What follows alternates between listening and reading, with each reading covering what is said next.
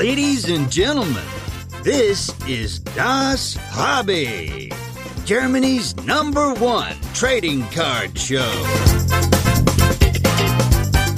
And here are your hosts with the perfect podcast faces Marcus and Dennis.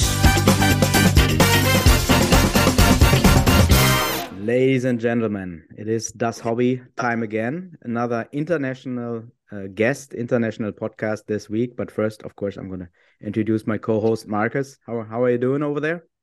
I'm good. I'm good. Um, yeah, today again, uh, English episode. Once again, sorry to our listeners, and especially also sorry to, to our guest, and of course also sorry Dennis for my bad English. But I try my best. Uh, I try my best because uh, today's special. I try my best, or um, I give everything because we have the card father himself in our podcast. yes, it is. It's long overdue. Like uh, we're over ninety episodes in, and now we finally have have our wonderful guest here. It is Rob from Burbank Sports Cards. Hello, sir. Oh, to be number 93 feels so good. Yeah.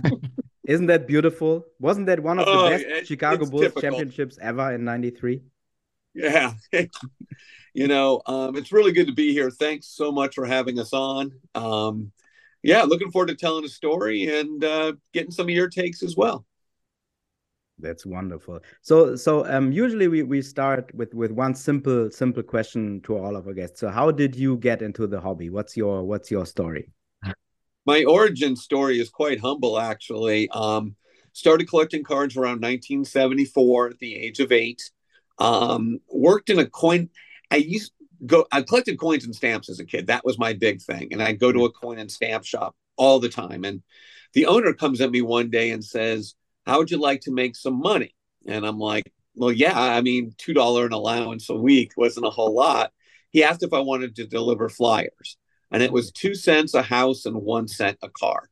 And so he'd give me a big stack of flyers. I'd go back to the house, fold them up, get on my bike and go to the biggest parking lots I could find and the biggest apartment complexes I could find and deliver flyers. And that worked out well, got some extra money. And then he asked if I wanted to work behind the counter. And this is around 1979. And, you know, I asked the parents, they said, that's great. It's the best education I could have ever gotten. And worked there for about 10 years. And then my father and I bought the business in 1989 and I ran it. I was 22 years old. Mm. So I'm kind of a lifer, have owned the business for 34 years. Wow. Crazy. That's Crazy. incredible. I, I, check your website. So you, uh, because there was written the store uh, for stamps and collectibles, I think it was the first one, right? Is it right? Yeah, we've had four locations. The first one, I kept the coins and I kept the stamps, and he had comic books. He was kind of a jack of all trades, master of none and over the course of time, I eliminated everything but US coins. And then in 1995, I finally gave that up as well to be strictly sports cards and to be the master of one. And we've scaled it up until this year now, and it's uh, it's worked out okay. Okay, okay. the, the, give me the definition of okay, please. um, okay is um, we're doing okay. Uh, you know, it's it's, it's, it's, it's a great livelihood. It's a lot of fun. And my father's still with us, still nice. working. Nice. He's 81. He'll be 82 soon. He'll run circles around any of you, I assure you. Uh, he really enjoys it. And I have my son working with me now the last five, six, seven years. And he basically runs the business. So um, success is basically having the family involved, um, putting something together that my son can build on for decades to come, and hopefully it continues, you know, down the path. So um, success really to me is being happy, being able to have some sort of living, and making a lot of people across the world happy by supplying sports cards. Yes, that's that's really wonderful story. So three generations uh, of of coins and cards and, and comics and all of that. That's that's really wonderful. And and as you said, like I think for for us over here in, in Europe, especially in Germany, um, your store is like I think a lot of those guys know Burbank only because of of your store. They they don't know what else is going on there. So do you do, do you have a lot of like Europeans? Do they say hi? Like I'm from Europe, I'm from Germany, whatever. All the time.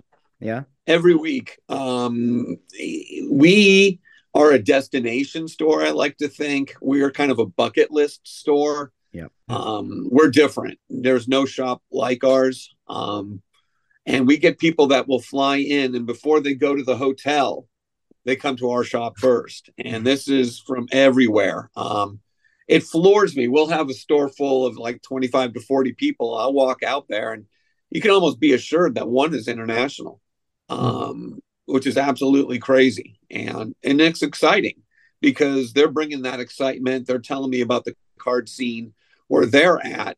And I'm learning, I didn't know there was a big card scene in Guam.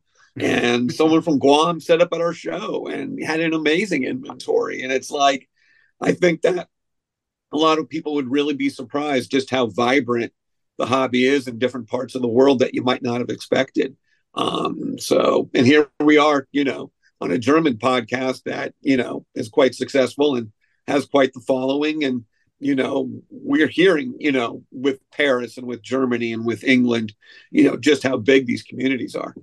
Yes. Crazy. Can you, uh, for them that maybe not know your shop or that's not so much, but for them, you said there's no store like yours. So can you a bit highlight or explain uh, what's in your store and uh, what's sure. make it so special? We've got 41 showcases um, that are pretty amazing. They rotate constantly. Um, we got value boxes of slabs, maybe about 15 of those that range from $3 to $45. We've got alphabetical singles sections by player at a dollar a card. Um, we have an amazing array of unopened product. Um, our showcases are all set up in a way where it's really easy to figure out what's in each of them. There's signage on each of those. Um, the big thing with us that separates us, besides our inventory, um, is our liquidity as our buying. And we have three buyers that are pretty much working on buying from customers all day long. Mm-hmm. You'll walk in the store as a seller, you'll put your name on a list. You might be 13th on the list a half hour in. If you follow my Instagram, you'll kind of see mm. we'll shoot videos and it could be 11:45 on a Tuesday and there's 30 people in the store. And there might be 12 people that are looking to sell. Um, you can't walk into card shops and expect that owner or that staffing to be able to sit there and go through your things, put a number on it. We're a big believer in liquidity, and that's what's not. I think that that's a real issue in the industry. It's not talked about. Everyone talks about breaking and just selling things, but in a collectible two-way market, it's critical that we have people that can consume the cards back, and not just do that, but process them and get them into a storefront in an organized manner where people will come in and be able to buy things. Um, one of the things that makes us really, really good is that we have new arrival showcases where literally things are bought, things are processed. We go on Instagram, we'll run a 60 second reel that shows off 50 to 60 fresh cards that are going into this showcase, and you know exactly which showcase it is, and it rotates constant. And that creates a stickiness with the customer that I think is kind of unique to our shop where you were in the shop yesterday, but you saw these five reels that happened, and you're like, I need to go back. Um, yeah, I, I want those cards. And you had no plans on going back that following day, but we've created this urgency um, with our customers, and that happens by being a buyer. And mm-hmm. not enough shops do it. So I think that's critical. That's one of our biggest attributes. Yeah. Yeah, this. Uh, yeah, I, I I can agree. I see your Instagram. I think you're all day. You see every time when I see your stories, every time I have the the need to to uh, be there because you see there's always action and you see the the people are happy and showing their cards and I like this atmosphere which you bring through Instagram, but in real life it would be would be much better, greater. Yeah.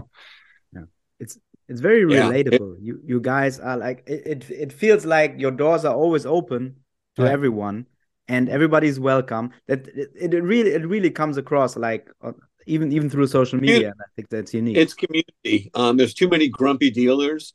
Um, yeah. I'm like, dude, you have the best job in the world. Um, you're playing with sports cards.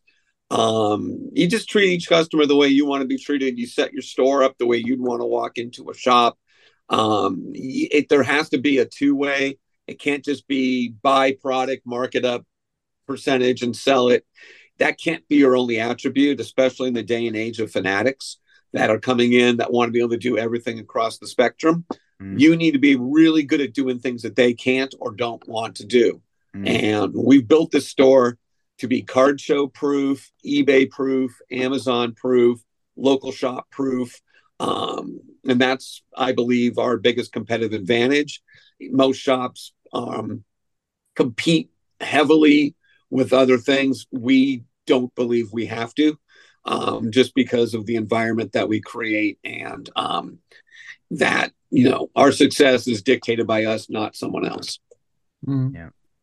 Yeah. You also organize uh, trade nights in your in your shop, right? And then you know the funny thing is you mentioned the trade nights, and we did. They got too big for the store. It's kind of scary just having that many people in the shop and that many people spilling into the parking lot. But I do have the biggest trade nights on the West Coast. They're part of our card show. Hmm. Um, it's I just don't feel comfortable with that many people in the store. Uh, it just got it, our we did three or four of them, and they were just crazy. Okay. And we decided that it's just not possible to do them anymore in the shop. Um, but there's three there's three trade nights at our card show, and we do car- two card shows a year. So basically, we have six trade nights that are very large. Um, but we had to take those to the show, not in the shop. And when was the first card show you you guys did? We did one last August late August, and it was in Burbank, which mm. I wanted. It's the Burbank Card Show, so we picked the biggest space about a 25 mile circumference, and it happened to be in Burbank, right across from the Burbank Airport. So it was like this perfect location, mm. five minutes from our shop. It's a big space, in my opinion. Seeing it empty, touring it, I'm like, this is amazing. Um, it's a convention center right next to a great hotel. You literally walk off the plane you take a five minute walk and you're at the hotel. Mm-hmm. Um, I thought it was going to be, you know, you're scared, you don't know who's showing up. Um, we had lines around the building the whole time. Uh, it was crazy. Fire marshal wasn't pleased.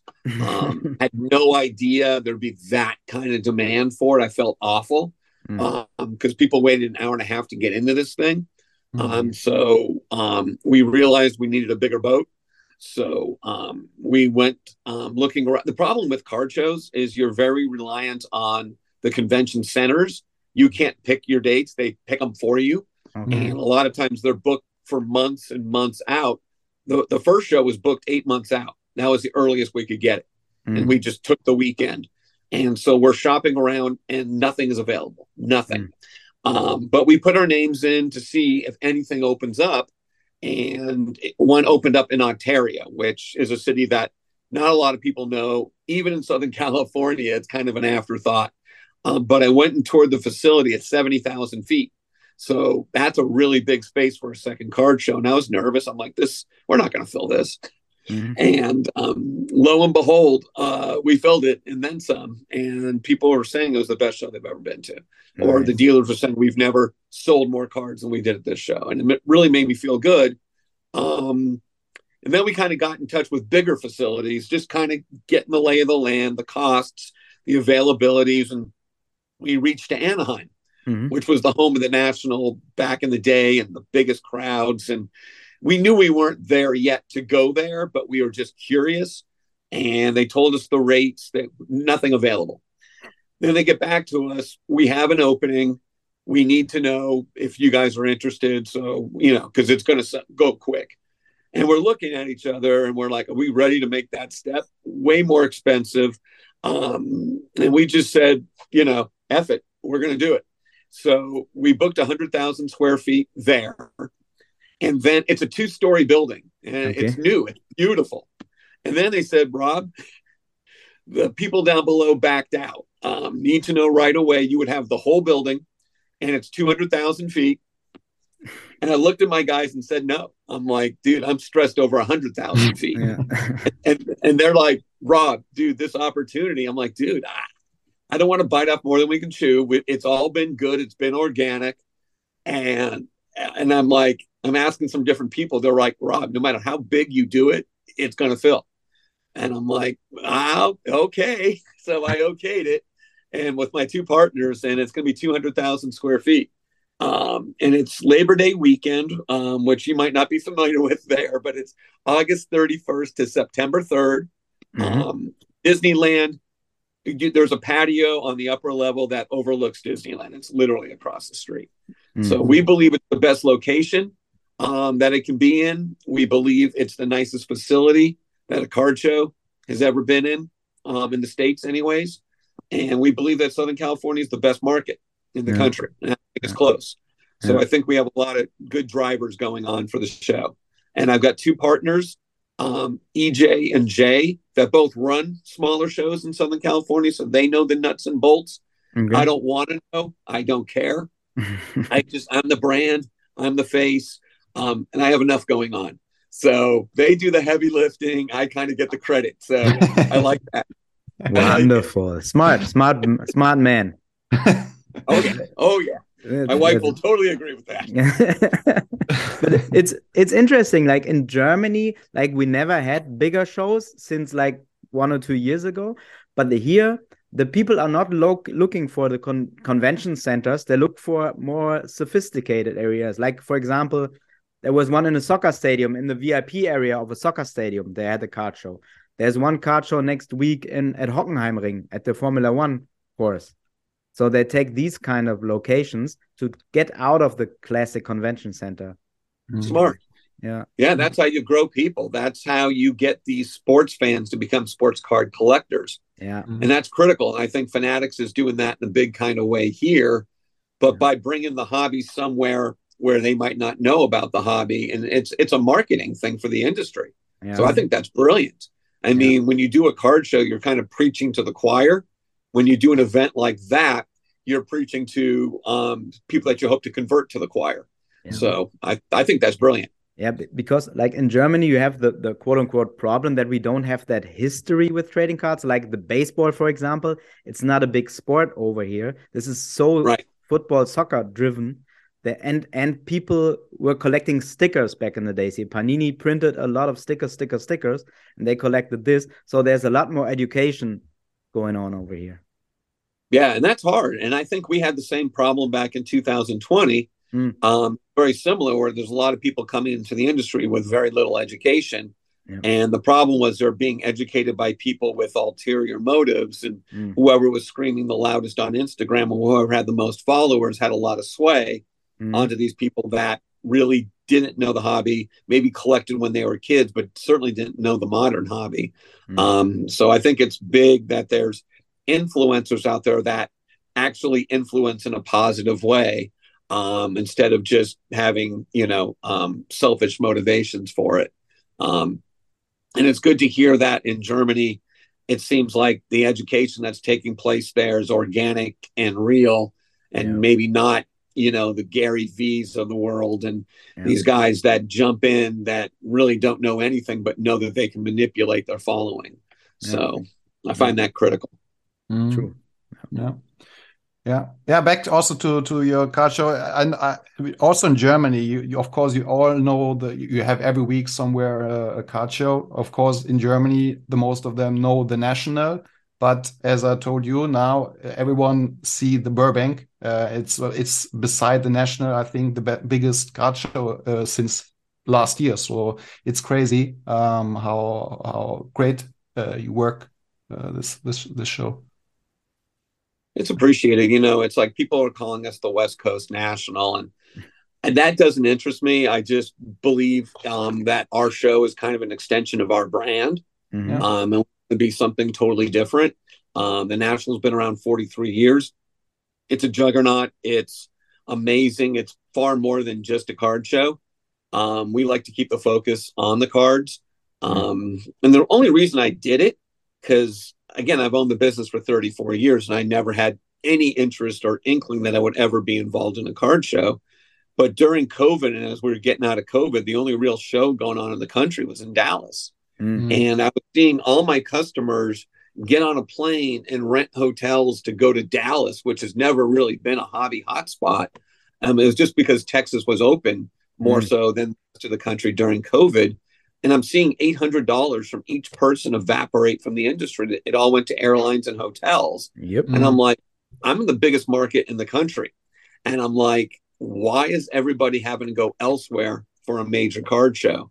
And so I talked to the guys that ran the smaller shows and I told them I'm interested in doing a show, but I don't want to do a show. And they understood that that meant I want to be, I want to have a show that I don't have to do a lot of work with, but I'll provide you guys the brand and the platform and the ability to reach out to certain people in the industry that you can't.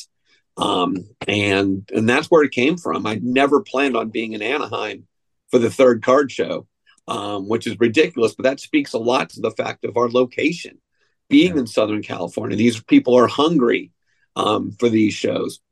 And again, it's an extension of our brand that we really work hard to craft. Um, that um, we're very real and genuine and, and, do it for the hobby. And it's not about the money. Uh, mm-hmm. most things I do really aren't. I'm not really motivated by it as much as most.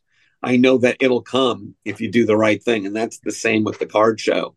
Um, and uh, it's, uh, yeah, it means a lot when people have that kind of opinion, you know, of our store yeah. and of this card show that's really new. Um, and that we can compete with shows that have been around for a very long time and that after two shows we have that kind of reputation so yeah. it means a lot yeah that's that's nice. I and i i totally agree with you. I think people they, they have a certain kind of bullshit detector like when they meet somebody in person if this is a real person or not. They maybe don't have it on social media but when they step into a room they have it. Sure. and i think with with you um people people see the the realness of of, of the love for the it's, sports card. Yeah, it's a passion. I mean, this is the only job I've ever had. Mm-hmm. You know, you get the keyboard warriors that just like to hate. Um, you know, and it's just I wish I knew who they were physically, but I'll never know who they are physically. um, but it's uh we don't have bad interactions here, like yeah. ever. You know, mm-hmm. it's just the vibe is right. Um, and just, you know, we buy, we sell, we interact with people. We're not just sitting down waiting for them to come to us um, we're just happy to be doing what we're doing. We're kind of blessed, you know. And I said that before. It's a blessing to do what you love, and if you can marry sports and finance and um, family, uh, you're doing okay. Amazing. That's wonderful. Yeah. Yeah. I, I, I, write like us, Marcus. Like us. I had the question, what do you, what did you like most in the hobby? But you already answered this. Uh, that's really what it's it's you said the the key points and the values which i also that's also the reason why in the hobby. And we have uh, the card show next weekend and i'm looking forward of course because of the cards to talk with the people and have this great experience in, in the card show as well. So i like i like this. Oh. you know it's i have a lot of positivity. If you follow me on instagram you'll see a hashtag 2023 like every single time. Give me one second. I just gotta open a door. One minute. One second of course just grab what you want. Okay, I'm back. Yes. That was quick. Um, but yeah, 2023 every single time. It's you know the biggest year um, we've had. It's the best store traffic we've ever seen, and people are like, "Well, the hobby's this, and it's dipped, and all these other things." And I'm like, the engagement here is absolutely amazing. The amount of new people coming in, and the excitement of fanatics, and people have all kinds of different opinions about them basically buying the industry mm. and whether it's healthy or not, whether them selling to the direct to the consumer is healthy, how it affects card shops. And me personally, I think it's the best thing that could have happened to mm-hmm. the industry because it could have been some hedge fund that came yep. in and, and basically like Wall Street just kind of sell it for parts and just be in it for the money. Um, they talk about 10x um, the customer base, which is bold. Um, I'm not sure if that's doable, but they've bought the business for 20 years, so um, maybe it is. Um, but their marketing muscle, their ability, like we talked about with your shows, to turn sports fans into sports card collectors um, is huge. Mm-hmm. And I think that's another point um, of the growth of the hobby that's going to come and we had Michael Rubin in the store, and I don't know if you were familiar what happened, where he was walking around. He was there for about 90 minutes. We were talking about the industry, the business, and we had a nice full store, a lot of kids. And he walks up to a girl, and she's going through Devin Booker cards. Yes, I saw that. Wonderful. Yeah, sorry, sorry for interrupting. Yeah, it's it's amazing. And so he starts talking to her. Do you collect Devin Booker? She's like, it's my favorite player. Um, and he gets on his phone and she's looking at him kind of curious, like, what's up? She doesn't know who he is. And he FaceTimes Devin Booker and he answers and they start talking and he's giving him crap because the Booker, because the uh, Suns beat the, uh, his 76ers. And all of a sudden he points the phone towards Maddie and Devin Booker's talking to Maddie and she's like 12 years old and there's just tears of joy streaming and she's telling him how big a fan and how her parents takes them to the Suns games and and they talk for a little bit and it was such an amazing thing and it was like a 60 second commercial yeah. that if we put all of our best minds to work in the industry to come up with a 60 second spot it wouldn't be as good as what we saw with that and she ended up getting a jersey signed then Michael flew her out to Phoenix with her family to meet Devin in person. and I'm like, if this guy can just create a memory just by whipping out his phone like that, um, and it was on ESPN, it was on yep. Sports Center, yep. and it was everywhere online. And that just got me thinking. I'm like, this is absolutely amazing. And this is the power of Fanatics, yep. where they don't have to have a commercial on ESPN they can do something that ends up on ESPN. And there's a big difference between them paying for it and it organically belonging there. Mm-hmm. So um, to me, that's really exciting. And um, I, I think the future is bright. Yeah. And I, whatever, and every time they create a new collector from a sports card fan, that impacts me because my job is to make sure once they're in the hobby, the Burbank brand gets in front of them and they create they make this a destination um, store when they're coming to Southern California. So yeah. um, that really works. Yeah, I I saw the video too. I I also thought it's it's just amazing, and uh, I think those moments where these these kids or whoever meets the athletes like as a surprise, those are I, military homecomings and these things for me are always like my. Oh, I know. I always like oh. I, had a, I, I was yeah. there, and I ain't gonna lie, there was some moistness up there. I, I thought it was absolutely amazing. And they talk about 10xing the hobby. And yeah. if that's to be possible, A, they bought the business for 20 years. So there's going to be a three to 5x, anyways, mm. um, just over that time span and the popularity of our hobby. But the focus on kids that I'm hearing from their higher ups, that's how you get it. You get them young.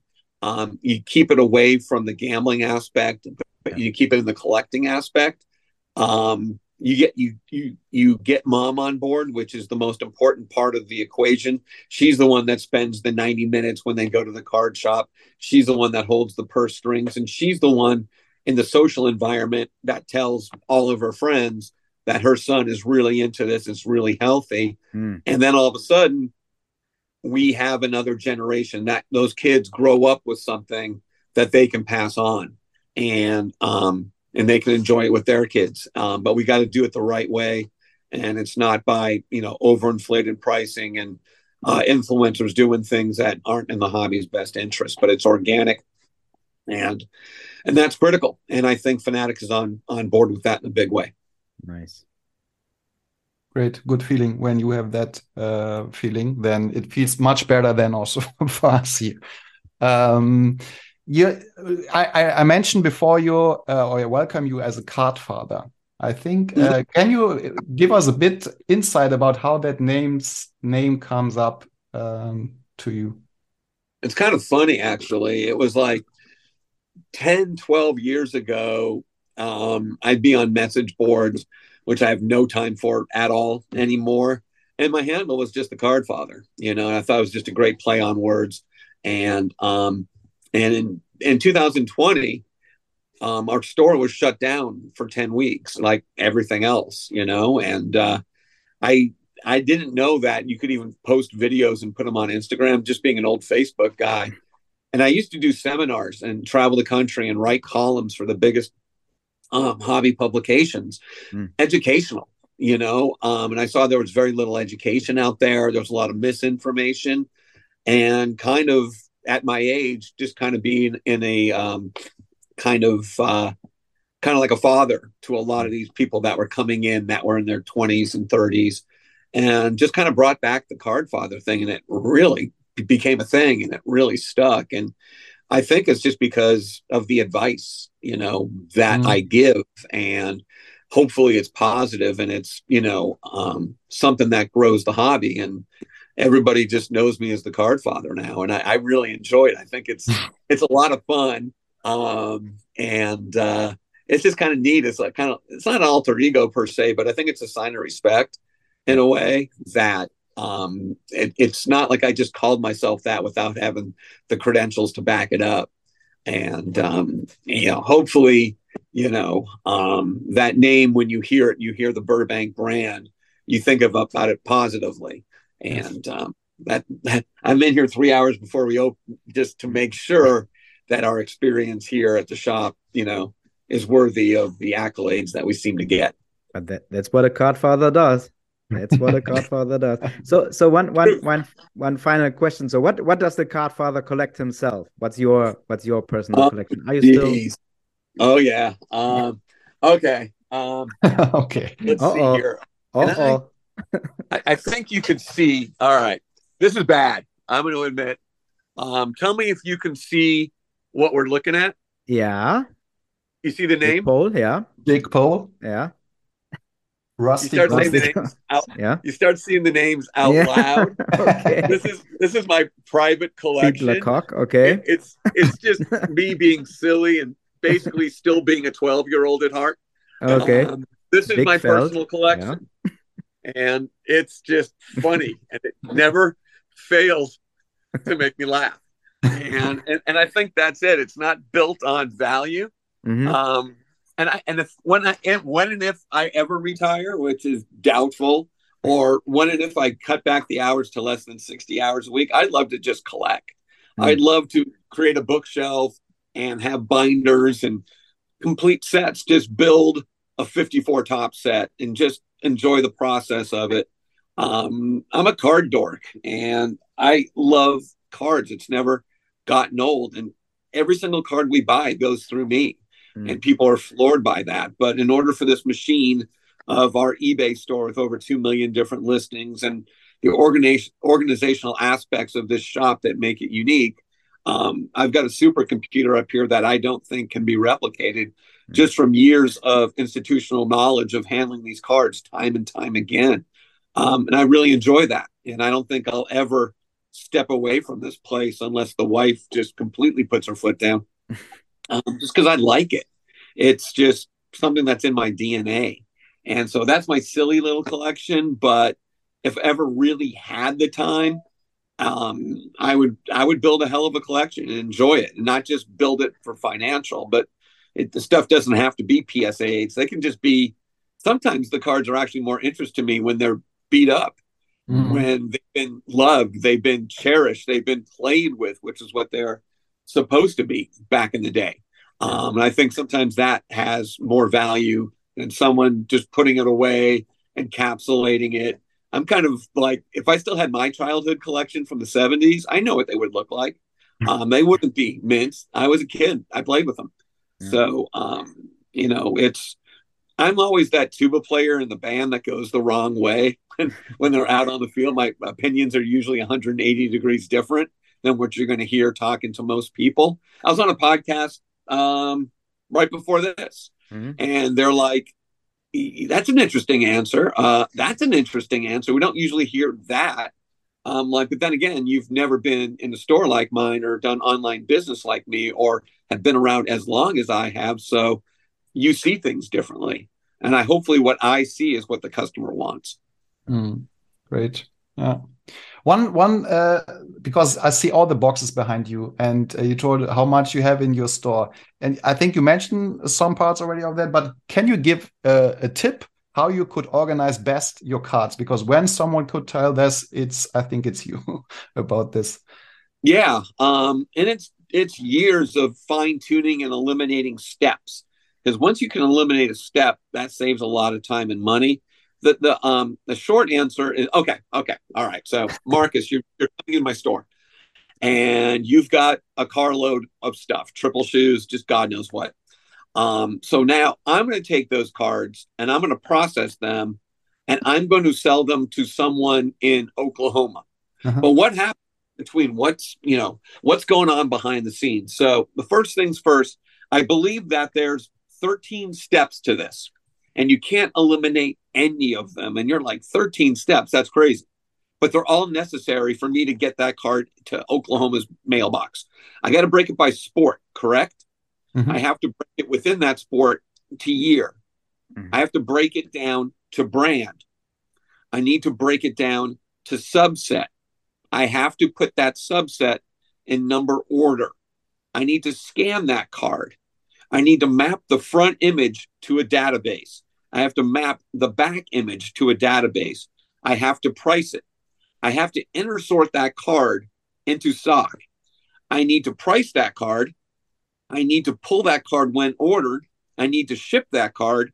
And I need to provide any kind of customer service on the back end if necessary. Mm-hmm. So for me to buy your random card that you walk in with, 1, 2, 3, 4, 5, 6, 7, 8, 9, 10, 11, 12, 14 steps if you include the customer service part of it. Mm-hmm. That's what, and you need to have the cleanest, most streamlined organizations. I built my e commerce operation, believe this or not, around my mother. When she was around, she worked with me. And back then, there was no internet. It wasn't even fax machines. It was, I'm looking for this over the phone. They call, mm. and we built a physical infrastructure that it's so easy your mother can find it. And basically, everything was color coded by sport. Everything in the store was like a physical database with the organization, where someone would call up in 1997 and say, I'm looking for a baseball fireworks um, Garret Anderson, number six. And nobody can answer that question over the phone, but we were able to because she knew exactly when the store where 97 baseball was, alphabetically where Pacific was, alphabetically where the firebox fireworks inserts were, and numerically where number six was. Mm-hmm. And being able to do that early on set the stage for us to be able to scale that when the internet became a thing, when databases became a thing, um, and that everybody else was kind of disorganized and such.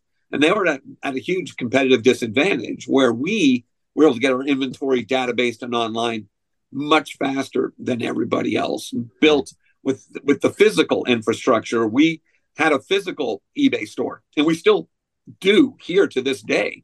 Um, but organization is key, and having those steps in place and those employees that I got guys that know how to scan that have no idea about anything else. But when they get the cards, they're organized in the right way where they can image those cards quickly. Mm. Um, got guys that pull cards that could not identify a card to save their lives. My guys that ID cards would have no idea how to ship them. Mm. Um, and that we we you we you don't need to know all those things. You just need to be really good at what you do. Mm. And so we try to set people up in a way that they can succeed and um, otherwise you know it's it's funny because a lot of these young guys their only ability is how to comp a card. Mm. um, but if you put like a collection in front of them their head would spin. They wouldn't know what to do. They can't go to card ladder or alt or you know look up a completed sale for 800 different things. Um, it's just something that's built around institutional knowledge and my team's ability to look at things because i've seen them over and over again across decades to ID things quickly. And people talk about artificial intelligence and all these new apps changing things, and they're nowhere close yet to the human brain that has processed these cards for years. Um, they're trying. They keep telling me they're there, and I keep proving them wrong. So we'll see. They got a ways to go. Um, we're dealing with one company, super smart people. You know, they tell me that 94% of the cards they can identify and every time we do a test subject of 30 cards, it gets like 10 right. And um, it just, it's, it's just not there yet. You just, you can't replicate the knowledge of being doing this for a long time. Yeah. And it's still off. So technology is wonderful, but it doesn't solve all problems. Ah, oh, that's that's a very smart end statement. that's that's it. That's knowledge, guys. Thank you. really thank you so much oh. it was a pleasure and uh, hope to see you guys out in burbank um, the card show, whether it's this time around, another time, you're making your way to the States, make sure you get to Southern California, give you the complete tour. Um, and hopefully you'll have me back. Yes. Thank you so much, sir. We really appreciate it and good good luck to to you guys over there. Thank you to your father. Thank you to you. Thank you to your son. And your mother. For, for making for making the, the hobby a little bit more real and and kind and and nice and authentic. So and thank you and thanks to both of you for spreading that gospel across the world. And it takes people like yourselves that are fully committed for it to become a truly global um, hobby. And I think we've made huge strides. And I think the growth of the hobby will come from countries like Germany um, and such that are small in scale to the United States, but have a lot of room to turn a lot of people into sports card collectors. Yes. Perfect. Thank, Thank you, you so much. Have Later, guys. Day. All right. Enjoy Bye-bye. the sun. Oh, bye bye. Oh, yeah. Bye. Bye.